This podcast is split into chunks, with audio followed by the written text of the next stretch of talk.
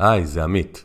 אם אתם אוהבים את הפודקאסט, חשוב לי שתכירו את הקורס הדיגיטלי הכי חשוב שיצרתי, שנקרא בונים עתיד מהשקעות. בקורס הכנסתי את כל הידע וניסיון שלי בבניית תיקי השקעות בכל סכום. ידע שצברתי במעל 40 שנות ניסיון בהשקעות שונות. תצאו מהקורס עם כל הידע הפרקטי והמעשי של איך לבנות תיק השקעות הנכון לכם. תבינו יתרונות וחסרונות של כלי ההשקעה השונים, וכמובן שיש בקורס התייחסות גם לשאלה מה עושים עם עודף תזרימי. תבינו איך עושים פיזור השקעות ואיך משתמשים בחוכמה בחוקי הכסף לטובתכם. הסדר שאני עושה לכם בקורס שווה לכם מאות אלפי שקלים במהלך החיים, כי לאחריו ההשקעות שלכם יהיו חכמות יותר ומדויקות יותר. אם הבנתם שרק מעבודה לא מתעשרים, ואתם רוצים להגדיל את ההון המשפחתי ואולי לפרוש לפני הפנסיה, זה הקורס בשבילכם. לפרטים והרשמה אפשר לפנות בדף הבית של האתר 2invest.co.il ולכם המאזינים היקרים שלי, יש הנחה משמעותית עם קוד קופון המילה השקעות. ועכשיו לפרק.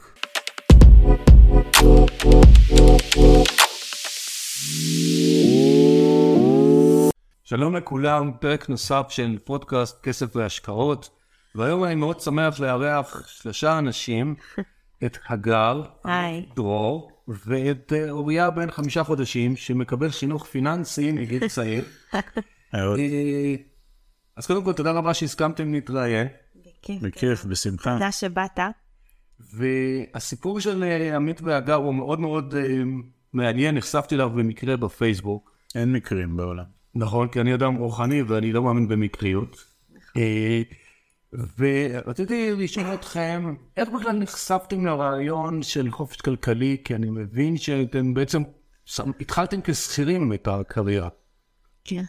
איך התחלנו? התחלנו את זה מלילה אחד שישבנו אני ועמית בערב שגרתי למדי, אח- אחרי ארוחת ערב, כמעט אה, זלגנו לשעה תשע הזאת שכולם הולכים לראות איזושהי תוכנית בטלוויזיה, ופתאום החלטנו לדבר קצת על מספרים.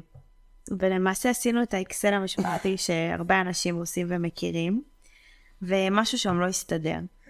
ואמרתי כזה לעמית, זה נראה שההוצאות אה, למול ההכנסות, משהו במאזן לא משתנה, והיינו גם אה, עוד לפני חתונה, היינו רק עם שלוש בנות של עמית, עוד לפני הבנים שיש לנו היום. וקצת אה, נכנסתי לחרדה קלה, ושאלתי אותו, כאילו, שאלה מאוד אה, טריוויאלית ואתה יודע, לגיטימית, אה, מה עושים? וכשהיא שאלה אותי מה עושים, אני, מניסיוני בעבר, לא היו לי תשובות טובות, כי בתור שכיר היינו אמנם שכירים והרווחנו טוב, או אמרו לנו שהרווחנו טוב, אבל זה לא הספיק אף פעם. וזה לא הספיק במשפחה הראשונה, אז עכשיו המשפחה הולכת לגדול, אז הבנו שאנחנו חייבים פה, שאני לפחות הבנתי שאנחנו חייבים לשנות את כללי המשחק ולהמציא את עצמנו מחדש. אז אז לפני שאתה מתקדם להמציא את עצמכם מחדש, אמרת משהו שהוא, שניכם, שהוא מאוד מעניין, זה שאת הרגשת והלכת לעמית. אני פשוט מלווה הרבה מאוד אה, לקוחות, שיש איזה סטיגמה שהגבר מבין. אני אומר להרבה נשים שמגיעות אליי, הגבר לא מבין הרבה יותר, אבל לא נעים לו להודות, הנשים יותר פתוחות, ופה הלכתם למהלך זוגי, אה, להבין את עולם הכסף. זה מאוד מסקרן אותי איך זה הגיע ל... אני, אפשר רגע לרוץ לסוף, לה- להגיד שכתוצאה מאותו לילה, יצרנו בתוך המערכת שלנו אה, מחויבות זוגית לתהליך. וואו, זה נהדר. כן. יצא פה, זה כאילו הסוד, בסופו של דבר זה היחד, שרק ככה זה הפאוור קאפל שבאמת מצליחים לפרוץ את המחסומים. כי אם הזוג לא מאוחד ולא מגובש על ההבנות והתודעה היא לא של שני בני הזוג, זה לא יכול להצליח. האם שני בני הזוג לדעתכם צריכים גם להבין, או שאחד ייקח אחריות ויקח יעדכן את השני, שמעו, אני אעשה ככה. מחויבות טוטאלית של שני בני הזוג לתהליך מאלף עד תף של הכל כולל הכל. ואם אחד מבני הזוג לא מבין, יש אחריות לצד השני להסביר לו, ולמשוך אותו. ולמשוך אותו למעלה. מה זה מחויבות? מחויבות זה מילה שאפשר לפרש אותה פשוט. כן. מחויבות כלכלית, מחויבות להסכים לקחת סיכון. המחויבות שלנו באותו, באותו לילה של ב-2014 הייתה מחויבות שנולדה מ, מ, קודם כל באמת מהתובנה, כמו שאגר שאלה שאלת תם, אגב, כי היא נכנסה לזוגיות, אה, שנינו נכנסנו לזוגיות שנייה שהיא הרבה יותר צעירה וגם בלי ילדים, והיא באה באמת בפוזיציה של ה... איך עושים את זה. ואני הוותיק והמנוסה, אין לי תשובה טובה. ואז המחויבות של שנינו הייתה ליצור פה משהו אחר וליצור פה הצלחה. והלילה הזה יצר לנו הבנה שאנחנו עם הגב לקיר, אוקיי? ואנחנו הולכים לשנות את כללי המשחק, ואנחנו הולכים לייצר איזשהו מנגנון יש מאין של הכנסות פסיביות, שיביאו אותנו לרווחה כלכלית. לא ידענו מה זה הכנסות פסיביות, לא ידענו מה זה רווחה כלכלית, לא ידענו איך, לא היה לנו כסף, כלום, כלום, כלום. אבל הייתה החלטה. ובשביל שהיא תצא לדרך, אם היא לא הייתה מבוססת והיא יצוקה בתוך מחויבות זוגית מאוד מאוד מאוד חזקה, היא הייתה קורסת אחרי יום או אחרי שבוע. אז, אז אני מבין שהחלטתם החלטה זוגית אה, חזקה, אסטרטגית. אסטרטגית. אמרנו, אני רוצה הכנסות פסיביות, אני רוצה בלי להבין. כן. אז איך התחלתם להבין? איך התחלתם לרכוש ידע?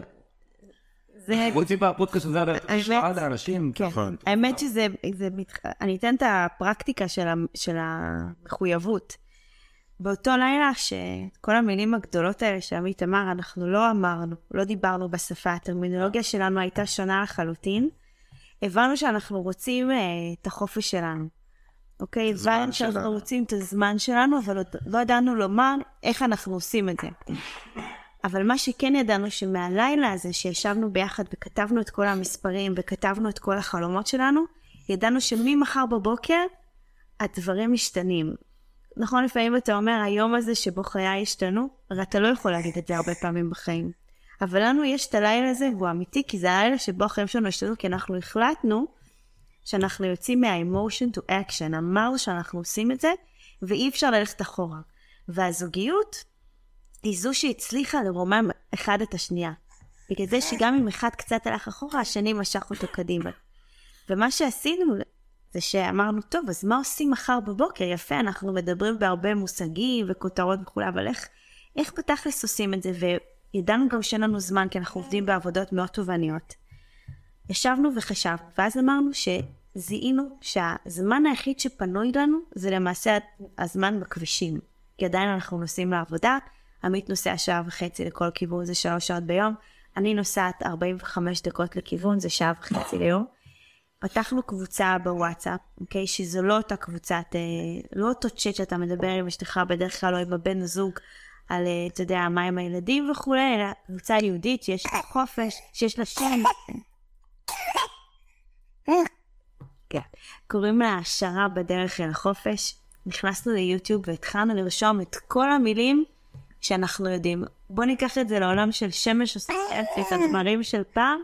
כתבנו נדל"ן וכתבנו כסף ואיך מתעשרים ומדע התעשרות ואנשים עשירים וחיפשנו מצליחנים וחיפשנו מוטיבטורים. פשוט שלחנו את כל החומרים אל הקבוצת וואטסאפ. בבוקר, ראשון שיצא לדרך, פשוט שם את ה... התחבר לבלוטוס ופשוט שמע תכנים. וידענו שבאותו יום, בתשע בערב, שאנחנו מגיעים הביתה, אם זה יום שהבנות נמצאות, אז אנחנו עם הבנות, עד תשע בערב, אם זה יום שאנחנו לבד, מסיימים לאכול, יושבים ומתחילים ללמד אחת את השנייה, איזשהו, אפילו, ולו הדבר הכי קטן, ידע כלשהו חדש, שלא ידענו עד היום. צריך פה להדגיש, צריך פה להדגיש שנכנסנו לתהליך באמת טבולה ראסה, שכירים, כל החיים שכירים, במערכת הביטחון הישראלית, שאין בינה ובין כסף שום דבר, היא הצלת חיי אדם ושליחות והכל טוב ויפה, אבל נכנסנו לתוך אירוע שאנחנו חייבים להמציא את עצמנו מחדש וחייבים ללמוד. אז מצאנו זמן ללמוד, להלן הפכנו היום להזדמנות הפקקים, ומצאנו חומרים ללמוד כי העולם שטוח והכל ביוטיוב, אבל עדיין זה מאוד מאוד אמורפי ומאוד רחב, ולכן היינו צריכים בערב גם להתחיל לזקק את זה לכדי היגדים שמהם בסוף יצא מודל. לפני כמה שנים היה התחנה הזאת, אותו אז זה- היה בינואר 2014, ינואר 14. תכף נדבר. אנחנו אה, אנחנו לא יודעים הרי מתי אנשים יאזינו, אנחנו מקליטים את זה בדצמבר 18. נכון. תכף אנחנו חוגגים את החמש שנים ללילה. ולמעשה אנחנו בלילה הזה, אז אנחנו כל פעם חוזרים אליו, אבל יצאנו ממנו עם, עם מסמך כתוב, אוקיי, שהוא מבחינתנו המצפן, כן, שאלת על המחויבות, אז זה עוד משהו כתוב, זה לא, זה עבר מן, ה, מן הראש של הכתב, ושם היה כתוב ככה, קודם כל, כמה כסף אנחנו רוצים להרוויח כהכנסה פסיבית מדי חודש, פשוט חשבנו על מספר. אגב, לקח לנו שעות ארוכות להגיע למספר הזה. אתה לא יודע כמה עכבות וכמה פרדיגמות וכמה דברים נשענים לנו בתת מודע, שאנחנו בכלל לא מבינים שמגיע לנו הרבה יותר ממה שאנחנו חושבים. כי אולי תמיד אמרו לנו שכסף נמשך לכסף, וש... היינו חייבים ללכת פה למשחק של דמיון מודרך בלילה הזה, שאמרנו לעצמנו, עכשיו את תשבי בצד הזה של החדר, אני בצד הזה, קחי דף ועט, עכשיו תכתבי לי, עכשיו אלאדין הגיע, שואל את השאלות, עכשיו תגידי מה את רוצה, ואני אגיד מה אני רוצה. זה מעלה לי המון שאלות. ולקח לנו שעות, שעות, שעות כדי לקלף כל מיני חרדות ופרדיגמות. מכירים אותם לבד? כן, לבד. כי זה מדהים בעיניי, כי אני רואה הרבה אנשים, כולל את עצמי, למרות שאני כבר אה, הרבה שנים, לפעמים אנחנו נספר לעצמנו סיפור בראש, נכון? כן. ול- ולמחוק אותו, אז אני מצאתי פתרון לנסוע להודו וללכת לאשרם, יעזרו לי למחוק סיפורים שאני מספר לעצמי. ואנחנו מקשיבים לטוני רובינס שאמר divorce your stories. אה, כן, אבל טוני רובינס נותן לך כאילו מוטיבציה לעשות, נכון. כשזה נגמר הפודקאסט, כאילו אתם צריכים... אז אנחנו צריכים לשמוע את ג'ון ג'י ווד. ו- ואיך הצלחתם, אני מנחש, שמתישהו אחד אה, מבני הזוג זה פתאום, אמר, די, עזוב, עזבי אותי, זה הרי לא יעבוד. איך הצלחתם להעלות את עצמם? אני אני רגע חייב לסגור את הלילה הזה, כי היה באמת, הגענו בסוף לסכום, הגענו למספר, לא אמרנו הרבה כסף, אמרנו מספר, לא, זה מאוד חשוב.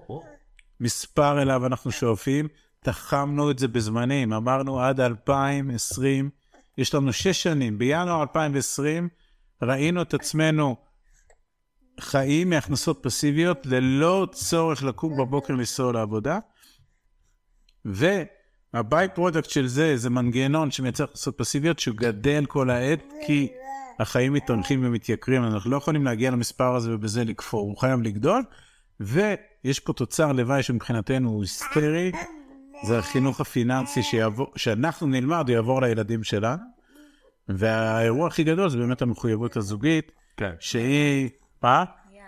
אמרתי, 2020. מאוד 2020. היעד הזה של 2020 הוא כל פעם שאתה אומר מישהו קצת נחלש, או נרפו, נרפו ידינו, או לא מצאנו מספיק כסף זול כדי לטעון אותו את המכונה, שתכף נדבר עליה איך וזה, אז, אז, אז אמרנו בוא'נה, אנחנו לא זזים עכשיו, אז הנה 2020 יגיע ולא נגיע ליעד. כן.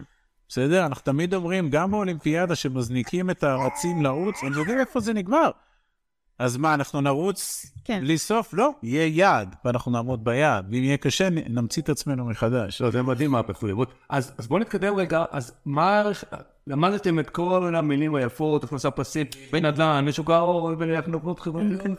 כן. אפשר לזרוק פה עכשיו ארבע שעות נכסה סיסמאות. כן. מה היה הדבר הראשון שאמרתם, וואי, אנחנו, בואו נתחיל ללמוד אותו יותר לעומק, ואת השקל הראשון נעיז בו. אז אנחנו הבנו מהר מאוד שאנחנו הולכים לנדל"ן מארבע סיבות. אוקיי, מארבע סיבות. נדל"ן, ראשית, היה פה לפנינו ויהיה אחרינו. אנשים אה, תמיד יגורו, ביתי ומבצרי, מישהו המציא את המשפט הזה, אוכל, מים, אה, אוויר ומיטה.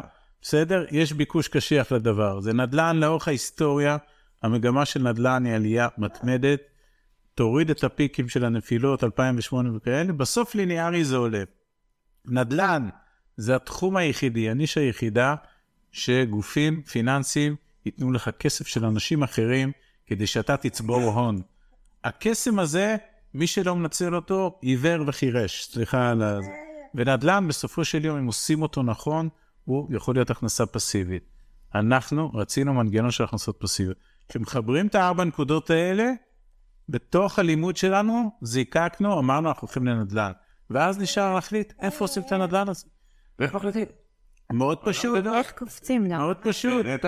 בארץ זה לא כי מאוד יקר, מיסוי מאוד גבוה ותשואות מאוד נמוכות. כאילו, יש פה אמירה מאוד של, של, של ממשלה, אל תשקיעו בנדל"ן, בסדר, יש, זאת, זאת, ה, עכשיו רוצים... זאת האג'נדה, אין בעיה. אבל לא מתווכחים. זה אומר שצריכים לדעת שהעולם גדול, אז נלך לחו"ל.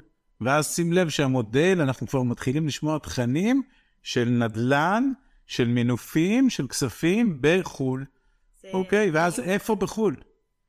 איפה עושים נדל"ן בחו"ל? אה, אז אנחנו החלטנו והבנו שאנחנו בסופו של יום רוצים מאוד מאוד מאוד לשמור על הכסף שלנו. לצד ההכנסות הפסיביות, הכסף שלנו, אנחנו רוצים להגן עליו, ולכן החלטנו כהחלטה אסטרטגית שאנחנו משקיעים רק בעולם העשיר, בכלכלות החזקות, זה אומר ארצות הברית ומערב אירופה. ולכן כבר, שים לב לעוד פעם זום אין, זה נדל"ן בחו"ל, ובתוך החו"ל, אמנם מערב אירופה וארצות הברית זה מקום גדול, אבל אנחנו כבר שני שליש מהעולם העפנו החוצה.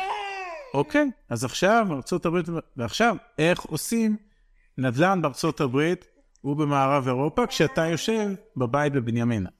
בסדר? אז, אבל אנחנו לאט לאט מזקקים, אה, ותכף גם נסביר איך אנחנו עושים את זה. ב... עכשיו, בתוך זה חשוב להגיע ל...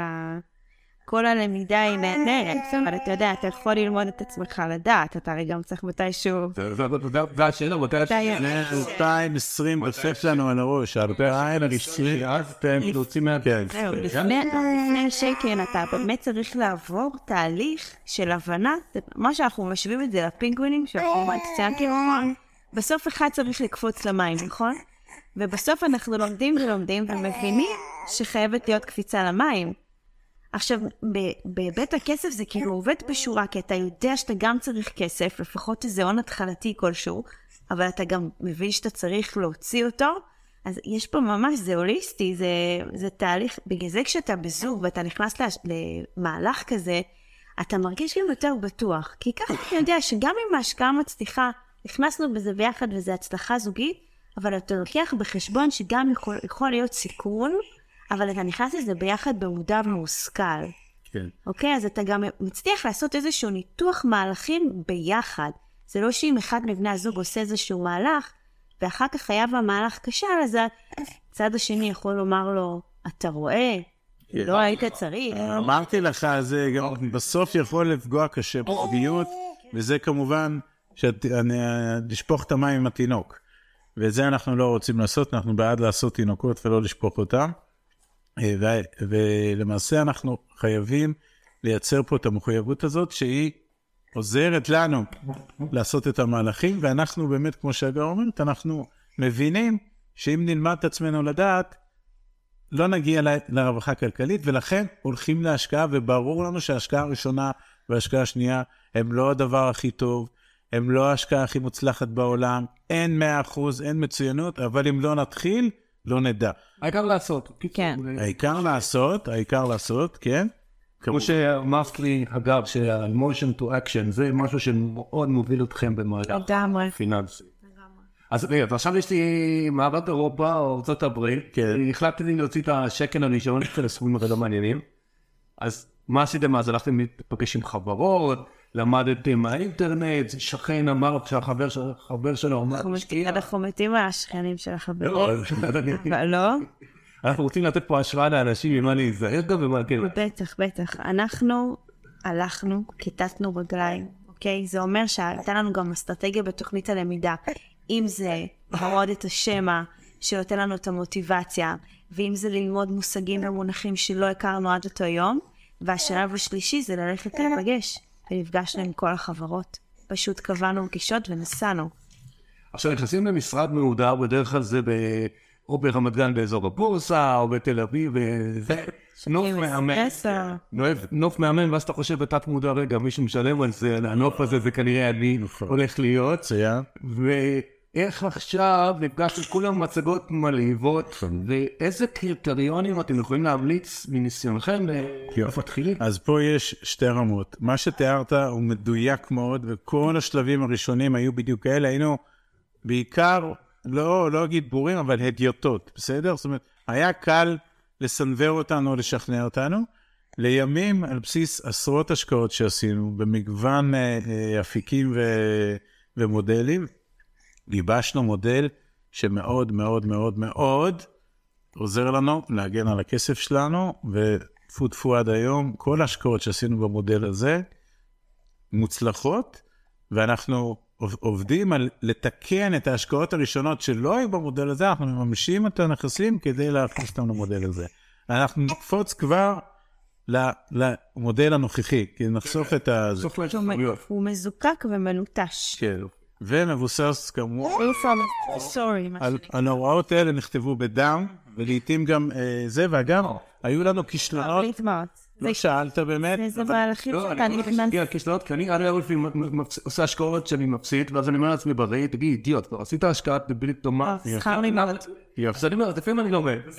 תמיד, תמיד אתה לומד, ותמיד, גם כשנכנסנו למהלך הזה, אנחנו הבנו שאנחנו, כשנגיע לטעות וחיכינו להגיע אליה, אנחנו נתחקר אותה ואנחנו נבין בדיוק מה היו הפרמטרים שעלו, שאולי לא שמנו לב אליהם, אולי היינו אדישים, אולי קצת הסתנוורנו. ממש תחקרנו את עצמנו איפה זה פגש אותנו ה... מאוד קל לנו לקחת את עצמנו בעולם הקודם שלנו, אנשי מודיעין, שמתחקרים איך ידיעות מודיעיניות או איתותים מודיעיניים, אה, אותות חלשים זה נקרא בז'רגון, לא קיבלו את, ה, את המענה הנכון והביאו לכדי כשל או מחדל או פיגוע או לא משנה.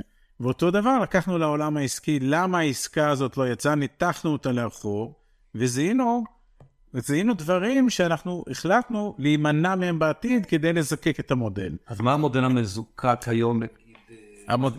המודל, המזוקק, קודם כל, זה סוג של קניין רוחני שלנו, אבל אנחנו... לא, לא, לא, לא, לא, אנחנו, לא- אנחנו משתפים, איך אתם משתפים? אנחנו לא קוקה קולה, אנחנו משתפים בנוסחה, אוקיי? אה, למעשה המודל שלנו אומר ככה, קודם כל ההכנסה חייבת להיות פסיבית ב-100%, כי יצאנו לדרך מתוך כוונה לקנות את הזמן שלנו בחזרה. אוקיי? הזמן זה המשאב הכי יקר בחיים. לא כסף ולא שום דבר אחר. זמן רק הולך. ואנחנו רוצים לקנות אותו חזרה, לכן כל השקעה, אם היא לא פסיבית 100%, אנחנו עוד לא שם. שתיים, הכי חשוב לנו בעולם אחרי הזה, זה לשמור על הכסף שלנו. ולכן, אנחנו נחפש את הגורמים הכי הכי הכי מקצועיים, שיודעים לעשות נדל"ן בעולם העשיר, ולהשאיר אותנו פסיביים, בסדר? וגם יש פה אמירה שאנחנו אומרים לעצמנו ולעולם, אנחנו לא מומחים בנדל"ן במישיגן, או בדיסלדורף, או במנצ'סטר, או בברצלונה, כי, כי אנחנו לא. אז אין לנו שום בעיה ללכת ל outsourcing למומחים, אוקיי? אנחנו, כשהולכים חלילה לניתוח, אני לא הולך ללמוד איך מנתחים, אלא אני הולך למנתח. וכשאני הולך לבית משפט, אני לא לומד משפטים, אני לוקח עורך דין. אז כשאני רוצה לעשות נדל"ן בחו"ל, אני אקח את המקצוען. אוקיי, המודל אומר ככה, חברה ישראלית, אנחנו חייבים חברה ישראלית שתתווך לנו את האוקיינוס. בסוף אנחנו משקיעים מעבר לים, איך מכווצים את האוקיינוס הזה? אז זה יהיה אך ורק עם חברות ישראליות. אנחנו נשב איתם בקומה ה-20 ומה, כמו שאמרת, אנחנו נשתה את האספרסו, אנחנו נחשוב על השיש ועל העניבות, אוקיי? אבל אנחנו נראה אותם, נשמע אותם, נקרא אותם, ונבין מי יושב מולנו. זה ברמה המאוד מאוד מאוד ראשונית של ה due diligence, מעבר להרבה בדיקות שאפשר היום לעשות בכל זה, ואנחנו נשאל אותם רק ארבע שאלות, שעליהן מבוסס המודל. כמה שנים, בואו ניקח את ארה"ב כדוגמה, אם אנחנו רוצים עכשיו להשקיע בנדל"ן בארה"ב, כמה שנים אתם עושים נדל"ן הברית? אתם, החברה הישראלית, כמה שנים אתם שם? שאלה מספר 2, איך שרדתם את משבר 2008? ב-2008 הייתה התרסקות עולמית בנדל"ן, או רוב החברות הישראליות בכלל לא היו ב-2008 בשוק, ורוב האלה שהיו לא שרדו. ואם יש חברה ישראלית שהייתה ב-2008 ושרדה, בעינינו יש לה משהו שאין לאחרים. יש לה את הדבר הנוסף הדרוויניסטי, שבאבולוציה השריד אותה. אז תספרו לנו מה יש לכם, תספרו לנו איך שרדתם, ויותר מזה, תספרו לנו מה הלקחים שהפקתם כדי להיערך טוב יותר למשבר הבא, כי הוא יגיע. למה אנחנו חושבים שהוא יגיע? כי ככה פועל העולם. לא, אבל זה גם לא מפחיד אותנו שהוא יגיע, כי אנחנו מחכים לו, בסדר? שאלה מספר 3, זה עם כמה הון עצמי אתם, החברה שכרגע מגישים לי אספרסו, אתם, החברה שמגישה לי את האספרסו, הולכים להיכנס איתנו המשקיעים בפרויקט בארצות הברית. ומזה אנחנו, למעשה אומרים, אנחנו לא הולכים לבתים בודדים או דירה בודדת, אנחנו רוצים קומפלקס, אנחנו רוצים שותפות שקמה, משפטית, שבה יש כסף של החברה הישראלית, יש כסף של משקיעים, ובהכרח גם יש מינוף של ההלוואה של משכנתה מקומית, שממנפת גם את הכסף שלנו. אם נלך לבד היום לארה"ב, יהיה לנו מאוד מאוד קשה לקבל משכנתה, ובטח לא בתנאים שהם יביאו לנו. אז פה, כשאנחנו שמים את הכסף שלנו ליד כסף של חברה ששורדת כבר לפחות 12 שנה בשוק האמריקאי ושרדה את 2008, ובחרה לנכון לשים 10 או 15 או 20 או 30 אחוז הון עצמי בעסקה הנוכחית, זה אומר שהם מאוד מאוד מאמינים בה, אז לנו נוח להאמין במה שהם מאמינים, ונוח לנו שהכסף שלנו שוכב ליד שלהם. ביום אביב וביום סגריר, אם יגיע, נדע שהם יעשו הכל כדי להציל את העסקה. זה הרציונל. וב by-product שהם גם יביאו 50% מינוף במשכנתה מקומית, שזה ימנף גם אותנו כמשקיעים. ושאלה אחרונה, מי השותף המקומי בארצות הברית שאיתו אתם ואנחנו הולכים לעסקה?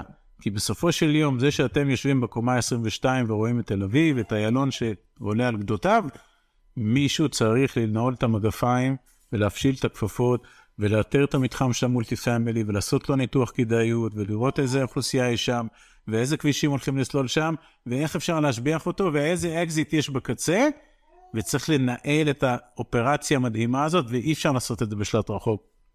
לכן מי החברה האמריקאית שעושה את זה? כמה מהלכים קודמים עשיתם איתם? כמה כספים גייסתם ביחד? מה היו התשואות הממוצעות באקזיטים? איפה נפלתם? אוקיי? ברגע שהדבר הזה מעיד על קשר עמוק שחוזר על עצמו, על הצלחות, על הרבה כסף שגויס, אתה מבין שיש פה מנגנון שעובד ועבד, ובאינדוקציה סביר מאוד גם שיעבוד. זאת אומרת, אנחנו עוטפים את עצמנו פה מאוד מאוד חזק. ברגע שעונים על הארבע שאלות האלה, אז קורים שני דברים.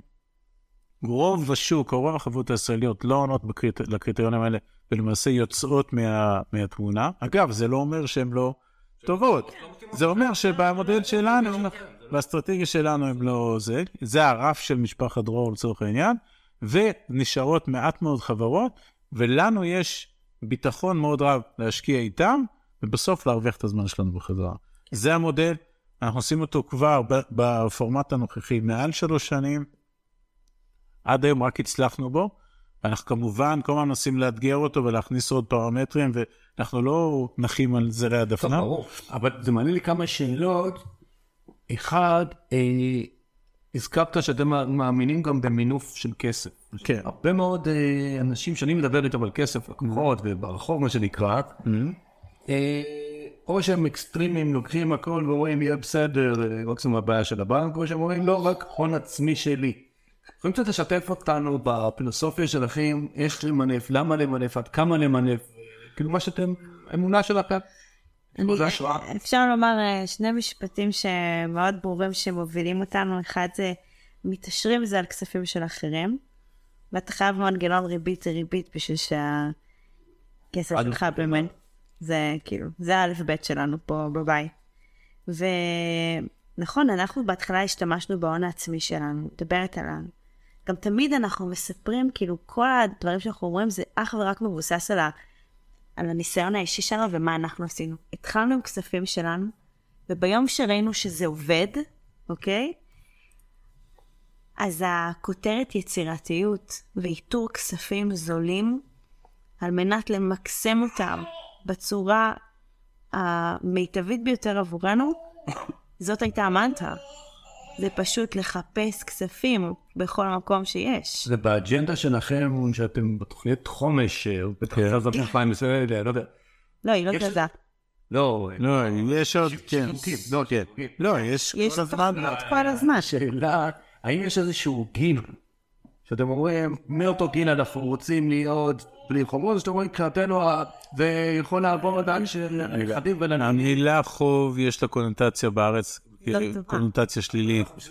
יופי, אז אנחנו כבר יודעים שיש חוב טוב ויש חוב רע. חוב טוב זה חוב שמשרת אותנו להגדיל את ההון העצמי שלנו. אגב, שום דבר לא הומצא במשפחת דרור, זה בכל מקום. רוברט כבר אמר את זה. בסדר, אז תקשיבו טוב. מצוין. צודק. החוב הרע זה החוב שחברות האשראי וכל הבנקים דוחפים לנו כל היום כדי לסגור את המינוס. משהו חדש. קח 60 אלף שקל ותעבור ממינוס לפלוס. כן. מי שלוקח חובות כדי לסגור חובות, הוא קורא לעצמו את הבור, אוקיי? לנו אין בעיה עם חוב כל עוד לקחנו כסף שעולה שקל ואנחנו עושים איתו שני שקלים, בסדר? ולכן לא יהיה מצב שיגמרו לנו החובות, כי כולם חיים מחובות, מאשראי, בסדר? כל העסקים חיים מחובות, וחובות טובים. נכון, בסדר, השאלה אין שום בעיה. השאלה- הזה משרת אותך. מתי החוב הזה הופך להיות עבורך פלוס? זה האם הוא אומר... נכס או נטל, אוקיי? זה הכול. והאם גם לא, וגם רמת הסיכון, בסדר. שאתם התחלתם את זה ב... אנחנו מדברים בסיכוי ולא בסיכון. אוקיי? אנחנו משנים את הטרמינולוגיה מפחד לתעוזה. זאת אומרת, אם רוב האנשים לא רוצים להפסיד, אתם אומרים בואו תלמדו איך להרוויח ולא רק איך להסתכל לא להפסיד. בואו נסתכל על הכוס אה, מהצד השני. אבל זה לא, זה לא רק להגיד את המשפט הזה, זה גם, זה מה שאנחנו אומרים, אנחנו זה הלכה למעשה. זה באמת הפס- הפסקנו להסתכל על החצי כוס. הוא ידע. עכשיו שאלה, אבל לשאלתך על גובה המינוף, אנחנו נמנף עד, לרוב עד לכדי 50% מההון העצמי שלנו. אם יש לנו 4 מיליון שקל, ניקח עוד 4 מיליון שקל. אנחנו, גם פה, בסופו של יום, אנחנו לא מתאבדים, ואנחנו מגדרים את הסיכונים. לדעתי אוקיי? זה חכם, כי אני חושב שאם אתה מסתכל על הנפילות הגדולות של אה, בעלי הון, נכון, נכון, הם, הם, לא בא... הם מינפו את עצמם הם. הלכו על 95 כן. אחוז, ואז כל טעון בה. אז זה יכול להתפרק. נכון, אז, להתפרק. אז אנחנו, כן, לסתם לברוח. יופי, אז אנחנו, אנחנו לא רוצים להיות שם, וגם מזכירים לכם שיש לנו משפחה, יש לנו גם חמישה ילדים ביחד, יש לנו אחריות. אנחנו לא קמים בבוקר ואתה יודע, יאללה, בדיוק. אז שאלה, אה, משלימה, אבל מכיוון קצת אחר, רבים מהמאזינים שלנו, הם בעצם, יש להם היום, נגיד 50 אלף שקל, 100 אלף שקל פנויים, הם עוד לא, לא משנה באיזה גיל הם, או שהם לא צברו מספיק, או רק התחילו את החיים. אה, ולא תמיד 50 או 80 או 100 אלף שקל הראשונים, למי שחושב שצריכים רק לנדנד. האם יש לכם רעיונות, יש, מה הם יכולים לעשות כדי להתחיל להשפיע שאתה... ראשית, אה, 50 או 100 לדעתנו זה פרוסה קטנה מדי. אנחנו מדברים על פרוסות של מינימום 200 אלף שקל, או 200 אלף. שאפשר איתם להתחיל, ואנחנו ב... למעשה מעולם הנדל"ן, גם עם הזמן גם אה, הלכנו וכחלק מפיזור הסיכונים שלנו וכחלק מ... מחיפוש אחר נישות נוספות ואחר הכנסות נוספות, הגענו גם ל... לעולם של ה e-commerce, לעולם של מסחר באמזון. וגם פה עשינו מודל מאוד דומה שאמר, אנחנו לא נתיימר לעשות את זה בעצמנו, כי ניסינו לעשות את זה בעצמנו וראינו שזה מאוד מורכב, מאוד קשה, מאוד לא פסיבי, והסיכוי להרוויח הוא מאוד נמוך, אבל כן נחפש את השחקן אלפא או שחקני אלפא שעושים את זה מאוד טוב, ודרכם נשקיע. אז לשאלתך, מי שיש לו היום סכום של אה, 200, 250, 300 אלף, יכול מהעולם הזה, מהאפיק הזה, להגדיל לעצמו את ההון יחסית בקצב יותר מהיר מנדל"ן. ואז הוא מתחיל לבנות איזושהי ואז אסטרטגיה, אוקיי? כמה צורות אני עושה, בכמה זמן, כמה הון עצמי אני מכניס, איזה הלוואה אני יכול לקחת, האם אני יכול לעמוד בהחזר שלה, מה זה, אני, אני ממש בונה לעצמי timeline. מתי מסתיימת הלוואה, מתי מגיעה התשואה, מתי אני יכול כבר למעשה לאסוף תשואות של השקעות ולקנות איתם עוד פרה עוד נדל"ן. או נדל"ן, כן, המודל הרפת שלנו, אה, וכן, בסוף זה אפשרי. יפה. אז אני מקווה שכל מי שמקשיב מבין שיש מה לעשות עם הון גדול, יש מה לעשות עם הון שהוא עוד לא גדול, אבל אפשר להגדיל אותו. ובעצם... אה, אני אומר, אני אומר אפילו, סליחה, יותר מזה, אנחנו נפגשים גם עם אנשים מאוד צעירים. אגב, אנחנו נפגשים הרבה, אוקיי? אנחנו נפגשים אנשים צעירים שרק השתחררו מהצבא, אין להם לירה על התחת, סליחה על הזה, אבל הם אומרים לי, אנחנו עובדים בפה ופה, מרוויחים 5,000 שקל, גרים אצל ההורים וחוסכים 3,000 שקל בחודש. אז לכאורה עם ה-3,000 אי אפשר לעשות כלום. אבל אז אנחנו אומרים להם, בואו נהפוך את המשוואה. כדי שה-3,000 האלה יהיו 200,000, צריך 6 שנים שתעבורנה. אפשר לעשות משהו הפוך. אם יש 3,000 פנויים כל חודש, בואו היום ניקח 200,000 שקל הלוואה. ההחזר החודשי יהיה בערך 3,000. זה, עם זה נחזיר את ההלוואה, ועם ה-200 נקנה כבר את הנכס שיתחיל להניב לנו. ואז עוד שש שנים, ה-200 כבר אולי יהיו שווים 300 אלף. לא, אז כבר נכנסת קצת להסבר על מודל הרפת. כן. אה, אני הכרתי אתכם דרך... אה, אנחנו דור שביעי לרפתנים. כן. פורים, הנה, לא, אני סתם ממציא. מה טוב, לא, לא, אני מהסופר, מהסופר. לא ראיתי פרות בחצר. כן. אה, הם על המנגל. לא, יש טבעונים. צבעונים, הם לא על. לא, לא, כאלה. קיבלתי מים, קפה, תה, אבל... זה עם חלב סויה. חלב סויה. בואו באמת אה, תשתתפו קצת את הקהל. אני פשוט אה, ראיתי, יש לעמית ולאגב הרבה חומרים באינטרנט חופשיים ועם ידע מטורף. בואו תנסה לתמצת קצת עוד, תנסו. מודל הרפת שלכם, שאני מאוד אהבתי אותו, ולכן ביקשתי מכם להתראיין. אני רק רציתי להגיד משהו שאני שמחה שאמרת שיש הרבה דברים שלנו ברשת לחלק, כי אנחנו עסקנו במה ה-added value שלנו ליקום, אוקיי? אותו לילה של ינואר 2014 וכל תהליך הלמידה, אמרנו שאנחנו חייבים לתת משהו מעצמנו ליקום, כי אנחנו רוצים באמת לעזור, או לתרום, או באמת לפתוח לאנשים את הראש, כי זה אפשרי. אנחנו ממש מדמים את זה, זה כמו לקחת קרקע, אוקיי? שאתה מכיר אותו, ואז אתה מפרק אותו, אוקיי? ואתה פתאום מחבר אותו מחדש ורואה את החיים בצורה אחרת, וכולם יכולים לעשות את זה. ואנחנו גם נשמח לעזור, כן. באהבה. אז אחרי שתצחו את המודל הרפת, אז אני אגיד מה עוד אתם מציעים פה בנדיבות אה, לא לא אופיינית. כן, בגדול, בגלל שאמרנו שאנחנו הולכים על נדל"ן, ההסתכלות שלנו, אגב, היא הסתכלות אה, ארוכת טווח, אנחנו מסתכלים 10, 20 ו-30 שנה קדימה. זה אולי לא, לא אופייני ולא ישראלי, אבל אנחנו באמת מסתכלים קדימה. יש פה, הכנסנו לתוך האסטרטגיה או הגישה הזאת גם הבנה או ניתוח של החיים שלנו במאה ה-21, שמבוססים על ארבעה וקטורים. אחד, תוחלת החיים עולה כל הזמן. שתיים, יוקר המחיה עולה כל הזמן. שלוש, הפנסיות של כולנו גם מתרחקות בגיל וגם התכווצו בהיקף שלהם.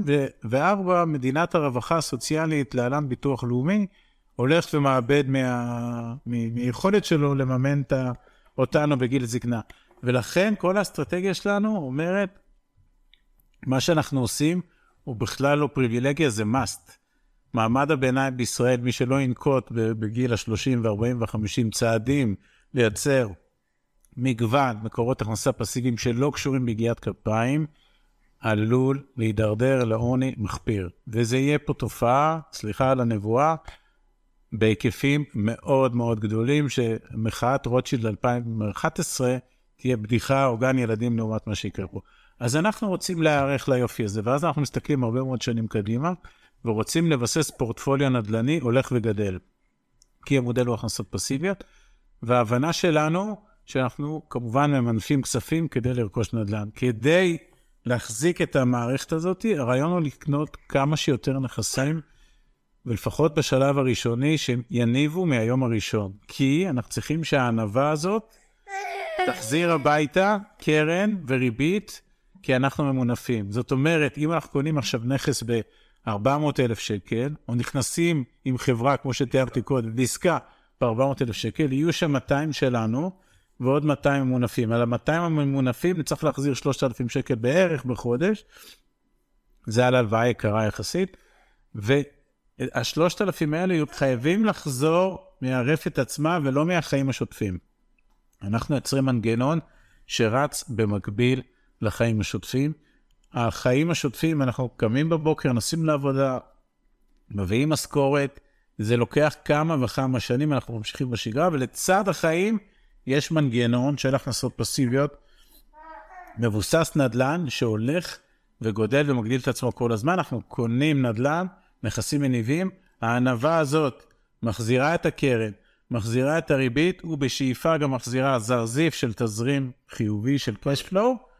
את הזרזיפים האלה אנחנו אוגרים, אנחנו לא צורכים אותם, לא לוקחים אותם ללייפסטייל ולא לשוטף, הם מאוחסנים אצלנו ב storage וכשהם צוברים איזשהו סכום, הרעיון הוא איתם לקנות עוד נכס או להלן עוד פרה.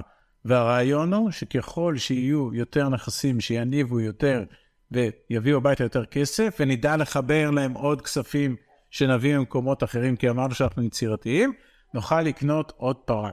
ועוד פרה ועוד פרה. ככל שהעדר הזה יגדל, וזה לא עניין של שנה ושנתיים, אוקיי? ככל שהעדר הזה יגדל, ת, תגיע, יגיע היום שזה יהפוך למסה קריטית, שההון שיוחזר הביתה יוכל לשחרר אותנו מהכורח לנסוע בבוקר לעבודה. אנחנו עשינו את זה בארבע וחצי שנים, אבל בשביל להגיע לזה אנחנו גייסנו הרבה מאוד הון. אנחנו מכרנו שני נכסים בארץ, אחד שגרנו ואחד שהיה של הגר. אנחנו לקחנו הלוואות בהרבה מאוד בנקים, אנחנו מינפנו קרנות השתלמות, מינפנו קופות, קופות גמל ומינפנו פוליסות חיסכון, ומצאנו דרכים יצירתיות למצוא כסף זול, כולל הלוואות כאלה ואחרות מכל מיני גורמים, הכל כמובן כשר וזה, וידענו לתעל כסף זול לתוך מנגנון שעושה יותר כסף וגדל כל הזמן. באיזשהו שלב, גם מי שלא ילך בקצב שלנו, יוכל לצייר לעצמו חמש ושש ועשר וחמש עשרה שנים קדימה, כריות ביטחון שהולכות וגדלות, שגם מגדילות את עצמן, ומביאות הביתה כסף שאיתו אפשר לחיות בלי קשר ל- ללכת לעבודה, או בלי קשר ליגיעת כפיים, וזה בדיוק מה שעשינו. והאם אתם ממליצים לאנשים להשאיר איזושהי קרן נזילה ב- למקרה חירום, לא יודע, מה שנקרא, קרה משהו בבית, קרה משהו בעבודה, או שאתם אה, חושבים ש... שכל שקל צריך ללכת ישר על השקעות? השאלה היא מצוינת וממש טובה. אפילו אם לא היית שואל, הייתי אומר, אנחנו בתוך המודל שלנו יוצרים גם חשבון של safety net, שהוא לא קשור לכלום, הוא לא קשור לחשבון של העו"ש השוטף, הוא לא קשור לחשבון עסקי, והוא לא קשור גם למודל שבחשבון הזה יש כסף, שתכף נסביר גם מה הרציונל של כמה כסף, שאמור להגן עלינו ביום סגריר. אני מאוד בעד. אוקיי, ביום סגריר, שיום סגריר יכול לקרות, כי יכול להיות משבר בנדל"ן. יופי. ועכשיו השאלה היא כמה כסף יש שם, ויש לנו, חיש... יש לנו איזשהו אה, אה, נוסחה. נוסחה לכמה כסף חוסכים שם.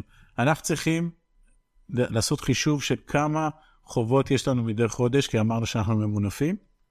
אז נגיד, וזה סתם לצורך הדיון, זה 20 אלף שקל אנחנו מחזירים בחודש על מינופים, ואנחנו צריכים לראות uh, על החיים שלנו, החיים המינימליים, לא החיים עכשיו הרעבתנים, כמה אנחנו צריכים בחודש כדי לתחזק את התא המשפחתי. נגיד זה עוד 20 אלף שקל. אז זה אומר שיש לנו פה 40 אלף שקל בחודש, ואז השאלה היא, כמה חודשים אנחנו רוצים שהחשבון הזה ישריד אותנו? שלושה, שישה, תשעה, 12, בסדר? זה הכל. אם זה שלושה חודשים, תביא לי 120 אלף שקל, תאפסן אותם. אם זה חצי שנה, אני רוצה פה 240 אלף שקל שישכבו, כמובן הם חייבים להיות מוצמדים למשהו כדי שהם לא ייעלמו יום אחד עם הריביות האפסיות, וזה המודל, והכסף הזה לא נוגעים בו. למרות שאתה יודע, זה מפתה. מפתה. יש, יש חתולים, יש שמנת, אה, רבע מיליון שקל, מה לא ניקח? מכיר את זה ולכן ידעתי לשמוע את הפילוסופיה שלכם, וגם שאנחנו ניתן קצת, אה, אני מאמין ללקוחות שלי, כי כמעט את השאלה הזאת אני שואל כמעט כל מרואיין, כל אחד נותן בזוויות אלה ואחרות, כן צריך גם שיהיה משהו כן. למקרה ש... שאנחנו לא מבינים, וזה מעולה, זה מעולה. אה, ואז עוד דבר שהרחבנו עליו בשיחה הלא מוקלטת, נחזור טיפה, שוק ההון. שוק ההון הוא נחשב למשהו הרבה יותר נזיל, זמין, פשוט להבנה להרבה מאוד אנשים, ולא דורש הון עצמי משמעותי כמו של נדל"ן. מה הפילוסופיה שלכם בפיזור האסטרטגי של הכסף לגבי שוק ההון? היה לנו, קודם כל, כן היינו בשוק ההון. אנחנו מאוד מאמינים בפיזור, אוקיי? כי כמו שעמית אמר, אה, יכול יום אחד, קודם כל היה לנו משבר כבר ב-2008, ראיתם, הכנסנו את זה למודל שלנו, שאנחנו בוחרים את השחקנים שלנו, ואיך אנחנו נכנסים בכלל להשקעה. אז גם כמובן היה לנו השקעה בשוק ההון. אה, אנחנו כאילו מצאנו לזה תחליף, אוקיי? אנחנו חיפשנו איזשהו, אה, נקרא לזה מכשיר פיננסי, אוקיי? שמאפשר לנו גם אה, לכסף שלנו להיות זמין וגם להיות במטבע שקלי. חייב לזכור שהשקעות מעבר לים מתנהלות במטבע זר, יש לנו שינויים של אה, מטח, יש לנו טרנזקציות בין אה, חשבונות, גם אנחנו יודעים שמהרגע שעסקה נחתמת עד שיש קריאה לכסף, עד שלמעשה מגיעה תשואה, אם היא רבעונית, חציונית, שנתית, אם זו עסקה יזמית, יש, אתה יודע, מלא פרמטרים, אז uh, הכסף הוא לא בדיוק נזיל, ונדל"ן, כמו שאנחנו יודעים, אנחנו עוד מאמינים בנדל"ן והפורטפוליו שלנו בין 70 ל-80 אחוז נדל"נית, אנחנו קוראים לו צו ביצו. הוא איטי, אוקיי? אז חיפשנו דברים שהם, אה, בוא נגיד, יותר מהירים, דברים שהם יותר נזילים. ובאמת מצאנו את האי-קומרס, כי גם אנחנו מאוד ערים למהפכה הדיגיטלית. אנחנו מאוד מאמינים במנגנון הזה של אה, אה לסחור ברשת של אמזון למשל. אה, פשוט מצאנו מנגנון, מכשיר פיננסי שאנחנו יכולים לבצע אה, דרכו, ניכנס ב... נקרא לזה הלוואה, אוקיי? שלמעשה ההלוואה היא גם שקלית, אוקיי? היא גם נזילה, היא גם יכולה להיות כמו מנגנון של ריבית ריבית, כי זה דברים, כמו שאמרתי קודם, מאוד חשובים לנו, כי ככה מתעשרים, אוקיי? וזה מה שאנחנו מחפשים, אנחנו מחפשים את ההתעשרות הבטוחה ברמת הסייפטי, אוקיי? אנחנו רוצים לשמור על הקרן, זה אחד הדברים היותר חשובים לנו. והדבר השני שחשוב לנו זה הפסיביות, אוקיי? כי אני לא הולכת לסחור מחר באמזון, מי שרוצה לעשות את זה תוך זמן, אבל לי יש, לי יש דברים אחרים קצת יותר אה, מעניינים לעשות עם הזמן שלי. אה, ובאמת מצאנו לנו שחקן אלפא שאנחנו עושים אותו את המהלך הזה, וגם הכסף שלנו נמצא במהפכה שממש... היא ממש בראשיתה, למרות שכולם מדברים על אמזון ועל ה e-commerce, אבל אנחנו ממש נמצאים בתחילת הדרך. זה הרכישות האינטרנטיות עדיין זה עשרה אחוז, עשרה אחוז. בין שבעה לעשרה אחוז. כן, כן, כן. עשרה אחוזים הסינים וההודים, הם מקפיצים. פחות הסינים. כן, כן. יש כמה סינים. אז אה, זה כמובן מתחבר למחקר שאנחנו עשינו והלמידה, ומה שאנחנו רוצים לעשות זה לזהות את המגמות שיש, וזו המגמה שאנחנו מזהים ומאמינים בה. וכן, והמנגנון הזה משרת אותנו בדיוק. הוא גם שקלי, הוא גם זמין, הוא גם מדבר... כן. הוא גם נזיל, והוא גם, אפשר, אפשר לשפוך אליו, להזין אותו בעוד כספים, תוך כדי. זאת אומרת, גם אם התחלנו שם איזשהו מסלול הלוואה, ופתאום מימשנו נכס והגיעו 100 אלף דולר הביתה, ואין לנו כרגע השקעה, מהיום להיום אני יכול כן. לגלגל אותו גם כן שם. ועוד לשאלתך, יש לנו anyway שוק ההון, כי הקרנות השתלמות שלנו בשוק ההון והקופות גמל בשוק ההון, והפוליסת חיסכון שלנו היא בשוק ההון. אז יש לנו שוק ההון, נכון שהוא אה, בסוג של בצד, אבל בסוף, כמו שנאמר פה, הפורטפוליו שלנו, הכלכלי, הוא בנוי מ-70 עד 80 אחוז נדל"ן ונדל"ן ונדל"ן, אוקיי? אמנם הוא קיבל את הכותרת צו בצו, אבל יום אחד הצו הזה יעבור את הארנב, זה ברור לנו. וה-20 או 30 אחוז הנוספים הם מאיצים שנועדו לשרת את הרפת. שרפת, את הנדל"ן. הרעיון הוא, ופה כבר הגענו למודל שאנחנו קוראים לו כשנדל"ן פוגש דיגיטל. אנחנו משתמשים בדיגיטל, או בעולם השטוח, או במהפכה של המאה ה-21, לצורך איתור מקומות שאפשר לייצר בהם כסף מהיר יחסית ונזיל יחסית, צוברים שם הון, מחברים אותו לתזרימים הקטנים שדיברנו עליהם קודם מהרפת, וקונים עוד נכסים. למרות שכלכלית אתה אומר, בדיגיטל אני עושה תשואות יותר גבוהות, למה לי לחזור לנדל"ן? אנחנו אומרים, לא, לא, הדיגיטל הזה נועד לזרז ולתמוך בנדל"ן. זה האירוע, כי הנדל"ן אנחנו מאוד מאמינים בו, כי אמרנו למה. אז, אז עכשיו השאלה, בהתחלה, בינואר 14, שהתחלתם את כל התהליך, כן. השקעתם שעות בלמידת פודקאסטים ויוטיוב והכל. אז השאלה שלי היום, שאתם כבר יותר יודעים מה אתם עושים, אתם כבר הפכתם להיות אורים ותומים, ועוד תכף נרחיב איזה שירות מדהים אתם עושים לקהילה, מה שנקרא החזר לקהילה, מה ערוצי ההעשרה האישיים שלכם, או שאתם כבר מרגישים ש... לא, לא, אף פעם. אף פעם לא מפסיקים ללמוד, אוקיי? כמובן שקצת ירדנו נוצרה לנו בעיה שכשרכשנו את הזמן שלנו בחזרה, הפסקנו לנסוע לעבודה, אז אין לנו ארבע שעות ביום לשמוע. אז לפעמים אנחנו, באמא שיהיה, לא, שיהיה פקק, שיהיה פקק שנוכל לשמוע משהו. כי המרחק הכי גדול של האוטו נוסע זה לגן של הילד. אז כמה, אז יש פה ג'ים רון, כן. יש לנו פה לדוגמה הרצאה של ג'ים רון של שש שעות, אני צריך חצי שנה בשביל... אבל אה, לא, לא, אנחנו כל הזמן שומעים גם נוספים. אנחנו גם שומעים, אה, אתה יודע, חזרה ורפטטיביות זה משהו שהוא מאוד טוב, כי הוא פוגש אותך כל הזמן בשלבים אחרים של החיים. אז אם משהו ששמענו בתחילת הדרך, ועכשיו אנחנו שומעים אותו מקבל אופי אחר, הוא גם לוקח אותנו למחוזות אחרים שלא חשבנו עליהם. אז, אז- אנחנו גם חוזרים די על דברים ששמענו. אז עכשיו, אה, אתם גם זוג שעשיתם משהו שהוא מאוד לא אופייני בארץ לפחות. גם אמרתם, גם החלטתם וגם עשיתם. כן, נורא, נורא. כן, זה ממש אה, כן. השראה נגטיבית, צריך גם לעשות, זה לא רק לדבר. כן. אבל השאלה שלי, עכשיו ברצינות, אה, מה המודל אה, הזוגי בהשקעות פעם? האם אתם, יש לכם ממש ישיבות עבודה? כי אני למשל עם אשתי, אנחנו פעם בשנה ישיבה רצינית, פעם בחודש אנחנו יושבים, כי אני משתדל לא להפריע לה, היא יודעת שאני לא רוצה ש... את השאר זה שאלות בעסק המשותף שלנו, ואני שמח והיא שמחה בחלקה. איך אתם, אה, עוד פעם, כהשראה לאנשים שלא יודעים בדיוק איך להתחיל, האם יש איזה שהם ישיבות עבודה, אבל שם לא מדברים על ילדים ולא מדברים על אה, כיפים, ואנחנו... קודם כל, אה, כן. אנחנו, קודם כל אנחנו כל הזמן ביחד, ואנחנו גם מגדלים את הילדים שלנו באהבה ושמחה רבה, ואנחנו גם אה, ישות מקצועית אחת, ואנחנו גם עושים פגישות בכל הפרמטרים. יש לנו יותר מ-20 קבוצות בוואטסאפ, שיש להם? של שתינו, שיש לכל אחת כותרת ייעודית, אוקיי? אה, וכל פעם אה, עושים תוכניות. אנחנו עובדים גם בתוכניות חודשיות, ביעדים חצי שנתיים, יעדים שנתיים, תוכנית רב-שנתית.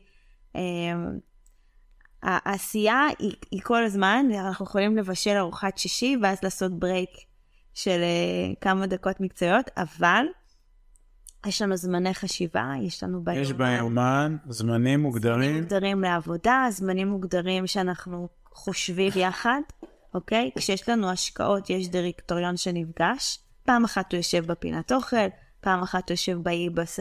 יש לו כאילו... יש גם משחקי תפקידים. לפעמים בית קפה שמארח אתכם להפשיט. יש פה, יש- יש פה בתי, טוב. בתי קפה סופגים אותנו פה כל היום. אני לא יודע, השקעות ממש חשוב. אה, אני לא, יכולה לומר... אנחנו נוסעים מול הים. ים. חייב להיות עם ים. תוכנית עבודה שנתית, אנחנו נתכנן במקום עם אופק אופק. ועם חזון, כי אנחנו רוצים, אנחנו מכוונים מאוד מאוד גבוה את עצמנו ואת התוכניות שלנו, והסביבה היא מאוד משפיעה, אוקיי? כן. לא נעשה את זה במקלט תחוב שמנגנים אוויר.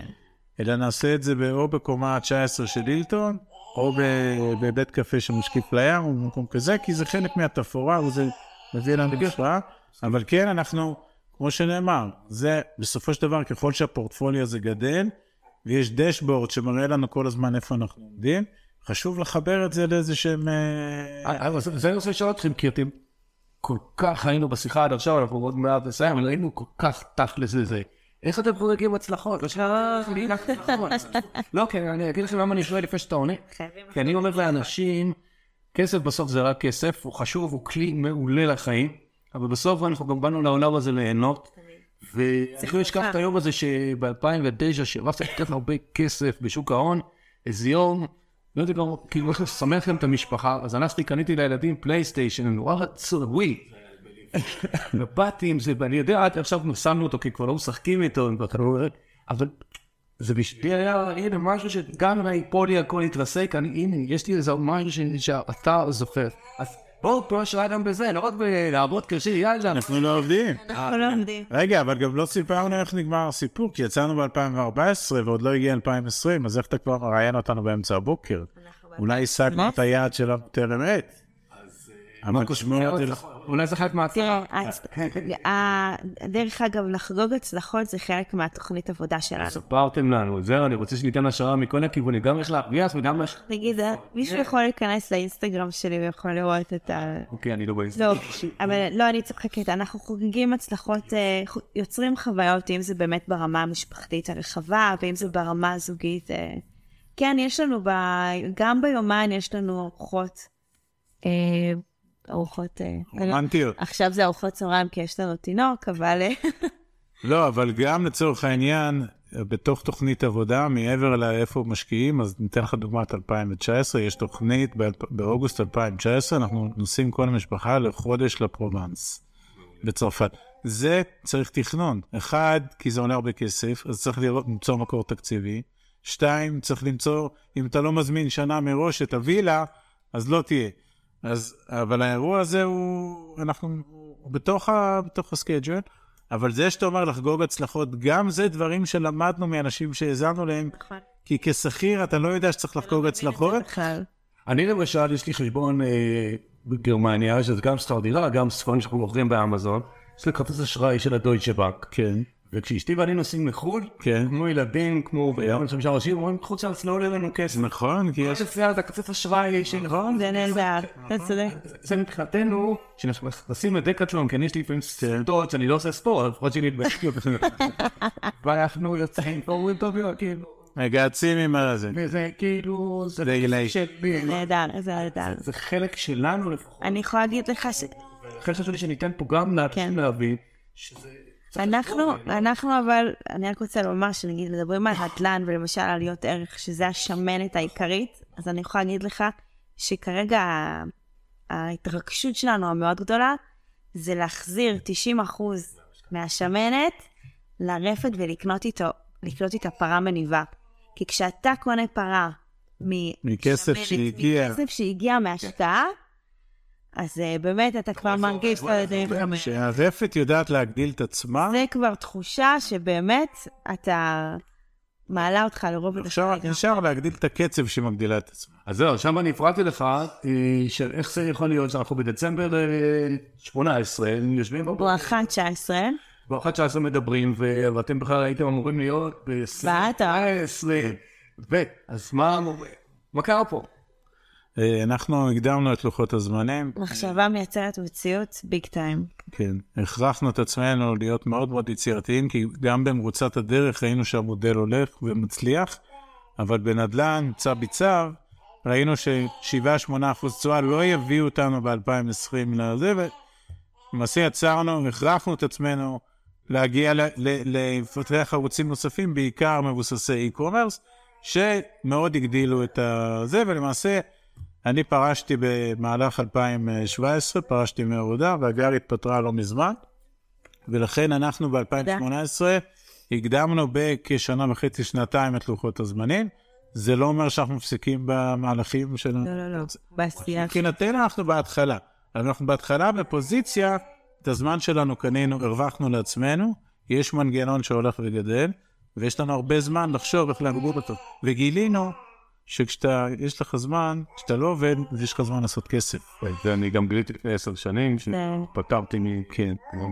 כי לשכירים זה, זה אוקסימורון שהם לא מצליחים להבין, גם אנחנו. גם אנחנו. לא, הייתי 20 שנה שכיר, אני 10 שנה שנים עצמאי עכשיו, ומבין את ההבדלים. אז אנחנו, את המשפט הזה, כשאתה נוסע לעבודה, אין לך זמן לעשות כסף, שמענו אותו מדי בוקר בפקקים, לא הבנו אותו. המילים נכנסו לראש, ההבנה לא, לא חלחלה, עד שיום אחד הצלחנו ב... לעשות, לתווך באיזו עסקה, שראינו ממנה כזאת עמלה שהיא בערך חודשיים עבודה. כן. ואז אמרנו, או, פה קורה משהו, יהיה לנו זמן למצוא את העסקה ולתווך, אז אם יהיה לנו עוד זמן, יהיו לנו עוד עסקאות, וזה מה שקורה. והיום אנחנו גם עושים לביתנו, שזה קודם כל, זה הכי חשוב, אוקיי? אה, ואחר כך יש לנו באמת את הזמן הזה לחשוב. ויותר מזה, אנחנו יכולים לתרום מהידע שלנו לאנשים אחרים. מה זה אומר? אה, תסביר לי בפרקטיקה, מי שמקשיב עכשיו ואומר, רגע, קודם כל, וואי, אתם מגניבים, אני רוצה... אנחנו, אנחנו עשינו אתר שלמעשה מספר את כל הסיפור שלנו, אוקיי? הכל כתוב שם. אה, אוקיי, אני אשים לינק ב... בסדר. אני אשים לינק לאתר. ואנחנו מזמינים אנשים אלינו, אוקיי? זה אפשרי גם להגיע אלינו לפגישה פרונטלית וגם לעלות איתנו בסקייפ, אה, מה שיותר נוח. אה, ואנחנו למעשה מספרים את הסיפור שסיפרנו, יורדים טיפה, אתה יודע, ברזולוציה, כן. עוזרים לבנות אסטרטגיה. אנחנו לא על תקן היועץ הפיננסי, אתה מבין? אנחנו מספרים את הסיפור שלנו האמיתי, אמיץ והגן הלכה למעשה, אוקיי? איך לצאת לנורות העכברים, איך לייצר הכנסה פסיבית, כל אחד תופס את זה במקום שזה מתאים לו. ולמעשה אנחנו משתפים בידע הזה ומנסים להפיץ אותו כמה שיותר רחב, אנחנו מאוד מאמינים בלתת, לשתף את הארגון, כי אנחנו יודעים שזה גם חוזר. הנה, וההוכחה היא הפודקאסט שהסכמתם שאני אראיין אתכם. אנחנו ממש כאילו לקראת סיום, בדרך כלל מה שאני מבקש בשלב הזה, זה שניים, שלושה טיפים, אולי לחדד משהו שכבר אמרתם, או אולי משהו שעוד לא אמרנו. לאותו אלה שמקשיבים לצורך העניין יש להם 200 אלף שקל ויותר, אה, בבית פנויים. מה, מה היו צריכים לעשות כדי להגיע למקום הנפלא שאתם? אז אני רק ארחיב על מה שהגר אמרה, שאנחנו באמת אנחנו יודעים, אנחנו קוראים לזה פילוסופיה פרקטית. מעבר לסיפור שלנו שהוא חמוד, אבל זה לא הסיפור, הסיפור זה אנשים אחרים. אנחנו יודעים לתת כלים פרקטיים לאנשים, לתפור חליפות לאנשים שרוצים להתחיל לעשות מהלכים. אני לא אומר שתוך שנה הם יהיו ברווחה כלכלית ולא תוך חמש שנים, אנחנו יודעים לתת לאנשים פרקטיקה עם הון שהם יודעים שיש להם, או שאפילו הון שהם לא יודעים שיש להם, אנחנו עוזרים לאנשים למצוא הון חבוי או סמוי, להסביר להם איך למקסם אותו בתשואות מהכנסות פסיביות, ולהתחיל לייצר לעצמם איזשהו כריות ביטחון או הכנסות כאלה, כמו שאמרנו קודם, כי החיים יהיו ארוכים ויקרים, ובואו נתחיל להיערך לזה מבעוד מועד. מאוד לא ישראלי, אבל מאוד מאוד כדאי שיעשו את זה, וזה מבחינתנו בוער בנו, כי אנחנו רואים פה שאננות, הירדמות, הכנסת הראש לחול, לא משנה מה. זריקת הרדמה. מצד שני, יש, אנחנו בשנה וחצי האחרונות, אירחנו כבר 300 זוגות. אתמול היה זוג ה-300, אתמול היה זוג ה-300, כן, אמרנו להם, אמרנו להם, הם היו כפולים עוד. וזה היה זוג 300, שלמעשה אנחנו נותנים להם הרבה מאוד מעצמנו, הכל בחינם, הכל הכל בחינם ובהתנדבות.